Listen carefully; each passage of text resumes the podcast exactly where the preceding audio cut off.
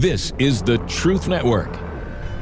Hidden treasures of the Song of Songs, which is Solomon's.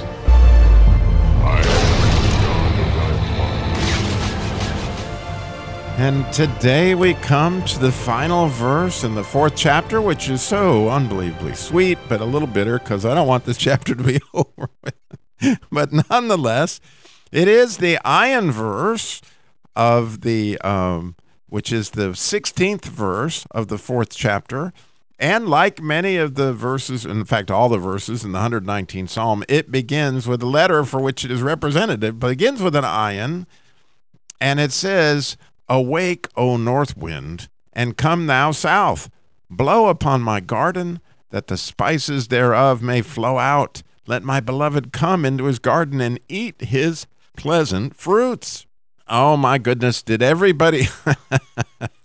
it's interesting to me that on this verse, everybody waxed completely eloquent that I could read. In other words, Rashi, he, you know, uh, Spurgeon, um, Matthew Henry, and interestingly, um, the takes on it that Matthew Henry had and Spurgeon were so similar. Uh, it was interesting. I can't help but wonder if Spurgeon hadn't read Matthew Henry on the whole subject because he noted this this gigantic thing that I think is absolutely beautiful. That I think anybody can see is at the beginning of the verse when she says, "This is the beloved now speaking. This is us. This is the bride of Christ saying."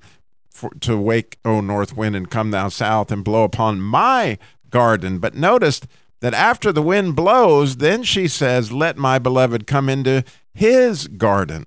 And, so the point being that what happened between the beginning of this verse and the, and the end of the verse, that it started out to be her garden and now it's his. And of course, there's so much about marriage that we have to understand that uh, what is ours is now his. And Rashi's take on it is very interesting uh, in that he sees this as the north and south wind bringing back all the exiles from Babylon to the kingdom, which is certainly giving Solomon, you know, this prophecy of what's going to happen. And, and of course, you know, anybody looking at it can see that it's obviously the Holy Spirit. And, you know, who can't think of the book of Acts you know when the when the north wind came and obviously all the spices of the church were blown upon the world right um, in in that big day the day the holy spirit came. And that's certainly a prophecy that's here as well. But very neat just you know me i love to study.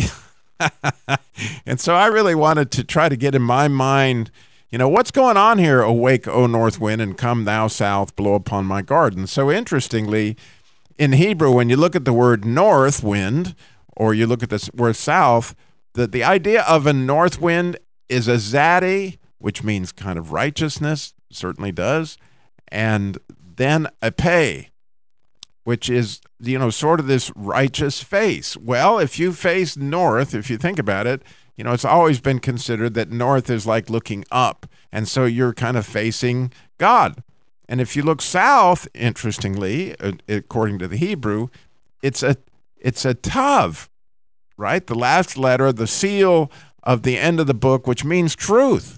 So you kind of got like here we have righteousness at the beginning of the word north, and you got truth at the beginning of the word south. It's like truth, justice, and the American way.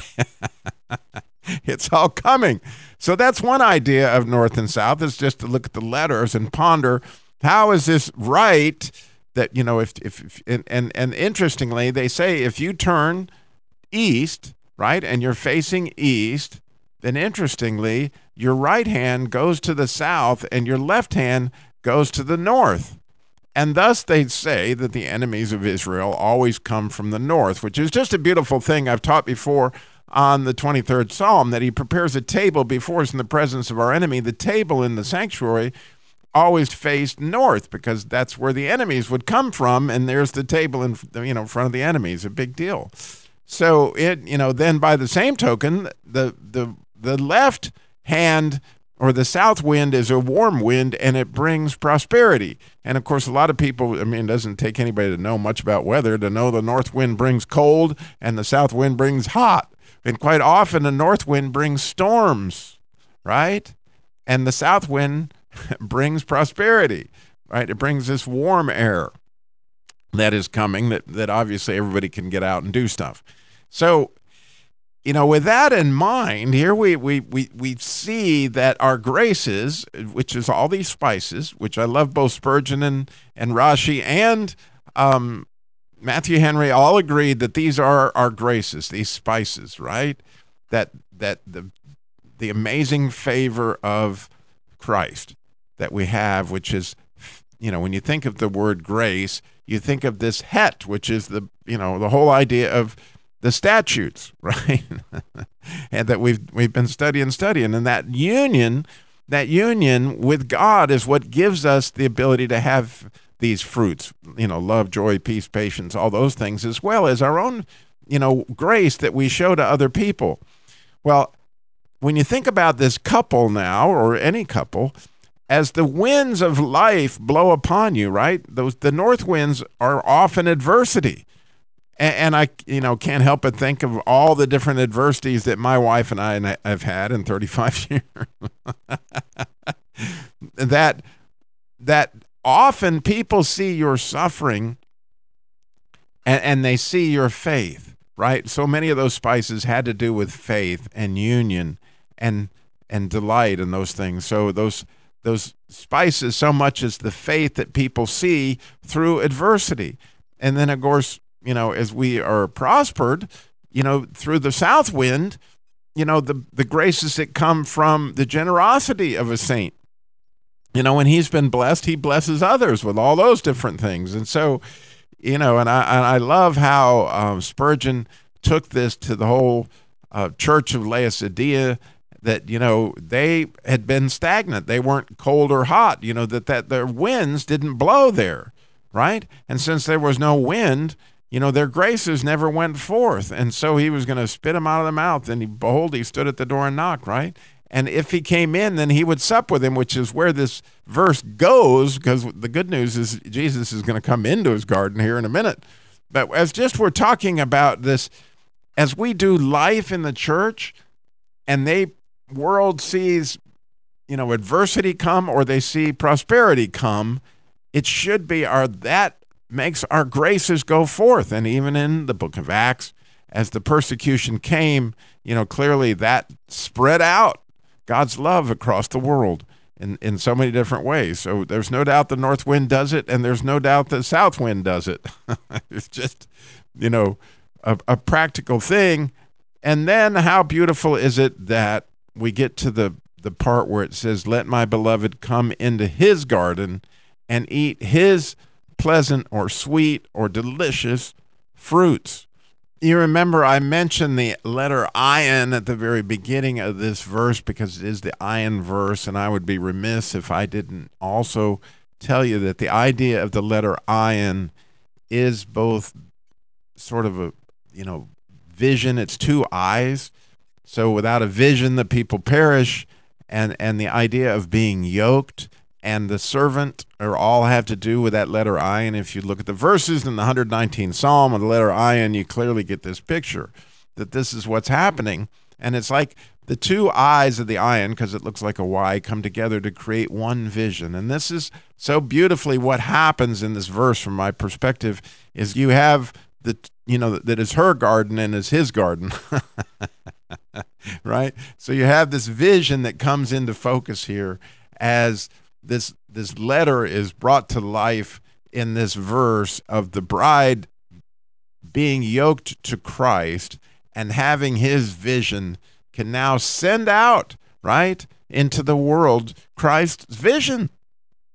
So as you know, we've overcome whatever obstacles or we've overcome whatever prosperity which is as big a test often as the uh, as the the north wind and the south wind. And you know i wonder if you look in your own life how much you can see that but i can't help but note that it it was after i got cancer that I began to get all kinds of speaking engagements. People wanted to hear me talk about the adversity, what what happened, how I how God came through for me through you know my cancer, and then you know through my brain abscess, and and later on through the loss of the dealership. All those things blew you know, things around. But then the prosperity of the radio show allowed us to have the Jesus Labor Love, almost 10 years old now, to help single moms, widows, and families in crisis. As, as we live life, you know, the winds blow. Thank goodness, because as that blows, it blows those graces, his favor, you know, all around. And and I heard this story that I want to relate really quickly, actually in the pastor's sermon on Sunday of this monk, this this monk that came from Asia Minor uh, to Rome in in 400 A.D. and he was just one man. He was just one man. But sometimes one man can make the wind change directions because when the Holy Spirit comes in, I don't want anybody to miss that the idea of this verse is revival, okay? Like if the Spirit of God blows, it really can blow hearts towards Him. And that's obviously what we want. But there was a monk, his name was Telemachus, I think is how it was pronounced. But anyway, he was in Asia Minor and he was a Christian monk who felt God call him to Rome. He, he felt God say there was a fire in Rome that needed to be put out. And so once he got to Rome, you know, this huge crowd kind of just swept him into the Colosseum, all going to the fights of the gladiators. And so as he came into the, the, the Colosseum that day, these gladiators were, if you can imagine, murder as entertainment. In other words, these two men fighting to the death. And every time somebody would get stabbed, the people would just scream and yell. And of course, you know, Telemachus was just horrified at this thing. He was like, Stop, in the name of Jesus Christ, stop, stop, stop. But as he hollered in the crowd, nobody heard him. You know, they were just screaming at the death and the murder. And so he made his way down onto, you know, the, the floor of the Colosseum there, which would have been sand, and actually ran out between the two um, gladiators there and said, Stop in the name of Jesus Christ. Bring peace. You know, stop, stop, stop. And there's two different accounts of what happened. Either way, he died very quickly. Either he was stoned to death or one of the, the gladiators pierced him immediately. As it was, what happened at that point in time was the wind changed because, you know, Telemachus was here. He, he had all those graces in his gardens. He was willing to die for it, right? He, he was taking this whole idea of, in order to gain your life, you may lose it. But in, nonetheless, he knew what he had to do. He stepped into that Colosseum that day, and he was also murdered. However, then the wind of God changed, and they and he blew the graces of his church through Telemachus through that crowd that day, and one headed for the exit ashamed, and another headed for the exit ashamed, and as the people piled out of the Colosseum, it caught the entrance, I mean, it caught the uh, emperor's notice, like what has happened, and he stopped the games. There was no more sword fighting, there was no more gladiators in the Colosseum after that day. In other words, one man, his garden, right? When the wind blew across his garden, it was so delightful that it changed everything, right? And so it is with Jesus. He, he, he wants to come into our garden. You know that Jesus was delighting in the garden of Telemachus that day, right? I mean, and, and, and how many times throughout history, in the time of martyrs or, you know, Stephen, you know, that particular day, the wind changed. You know, it wind changed big time for, for Paul as a result of seeing the Stephen's graces wafted across, um, you know, all of, of, of Israel or Jerusalem at that time.